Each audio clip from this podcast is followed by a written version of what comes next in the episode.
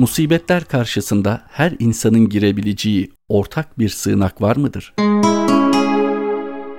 Mutlu bir insanın mutluluğuna değilse bile ona ait hayallere sahipsek mutluyuzdur. Mutsuz bir insanın hayallerine sahipsek mutsuzuzdur. Hayaller mutluluğumuzu ve mutsuzluğumuzu belirleyen bir yetenektir. Bundan istifade eden insanlar en sıkıntılı zamanlarında bile en geniş, en rahat ve en ferah kalbi duygulara doğru ilerleyebilmektedir. Kendileri için üzülmemizi hak eden insanlar başında birçok keder ve dert olan insanlar değil, hayalleri kısıtlı, rüyaları karma karışık olan insanlardır. Onlar bu iki yetenekten uzak kalarak aslında çok meşakkatli ve zorlu bir hayatın içerisinde zorluklarla yaşamaktadırlar. Üzülebileceğimiz birileri varsa bunlardır. Müsibetzede için iki eşsiz sığınak vardır. Bunlardan bir tanesi rüya, bir diğeri hayaldir. Öncelikle rüyayı ele alacak olursak, bütün insanlar rüya aleminde aslında eşittir. E, fakir, zengin, sorunlu, sorunsuz, dertli, dertsiz ayrımı yoktur.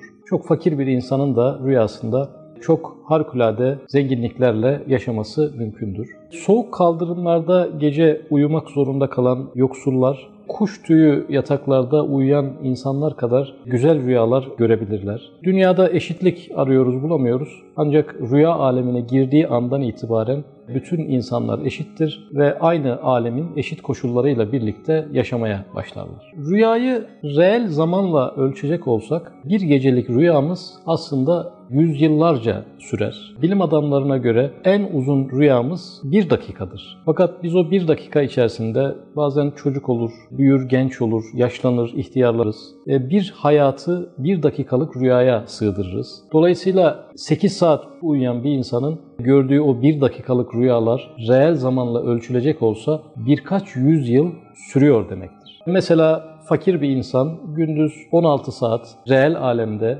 bir sıkıntı yaşıyor. Fakat gece girdiği yeni zaman diliminde birkaç yüzyıl boyunca bütün sıkıntılarından kurtulmuş yeni bir hayat yaşıyor. Dolayısıyla aslında en sıkıntılı insanlar bile birkaç yüzyıllık zaman dilimi içerisinde sadece 15-16 saat bir sıkıntı yaşamaktadırlar. Böylece birkaç yüzyıl mutlu, huzurlu, sıkıntılarından arınmış bir hayatın yanında 5-10 saatlik bir problemli hayat acaba çok mu böyle birisine gerçekten çok mu üzülmeli diye düşünmek lazımdır. Birkaç yüzyıl içerisinde bu kadarcık acı varsın olsun dedirtebilecek nispette bir acıdır. Şimdi biz rüyayı reel bir alem kabul etmediğimiz için orada geçen o yüzyılları çok önemsemiyor olabiliriz. Fakat biz şu anda bu sohbeti rüyada dinliyor olsaydık reel alemimiz orası ve uyandığımız gündüzki alemde bir rüya olacaktı. Buranın gerçekliğine şu anda burada nasıl inanıyorsak, rüyadaki hayatın gerçekliğine de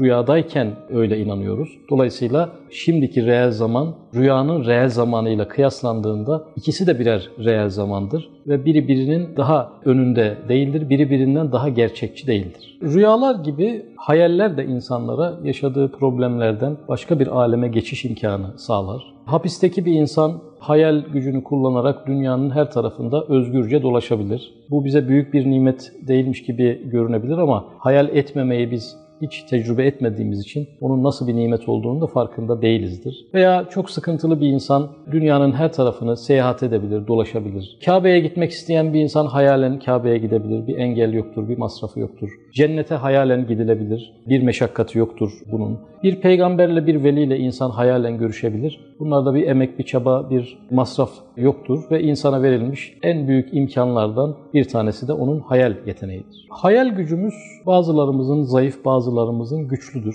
Hayal gücü güçlü olan insanların hayalleri gerçek aleme galip de gelebilir. Mesela bu insanın hayalinde bir çikolata yemesi, gerçekte bir çikolata yemesinden daha fazla bir çikolata tadı ortaya koyar. Bu insanın hayalen Kabe'ye gitmesi, gerçekte gitmesinden daha çok onu etkiler. Zaten algıda önemli olan bir şeyin gerçekten görülüp görülmemesi değil, insanın duyguları üzerindeki tesirinin ne kadar olduğudur. Bu konuda ayna nöronlar kavramıyla kuantum fiziği bize çok ilginç sonuçlar sunmaktadır. İnsan bir şeyi hayal ederken beynindeki nöronlar hangi şekli alıyorsa o şeyi gerçekten gördüğünde de aynı şekli almaktadır. Buradan anlaşılıyor ki insanın beynindeki nöronlar hayal ve gerçek ayrımını yapmamaktadırlar. Dolayısıyla hayalini kurduğumuz şeyle gerçekten karşılaşmışız gibi nöronlarımız duygularımızı ve algılarımızı belirlemektedir.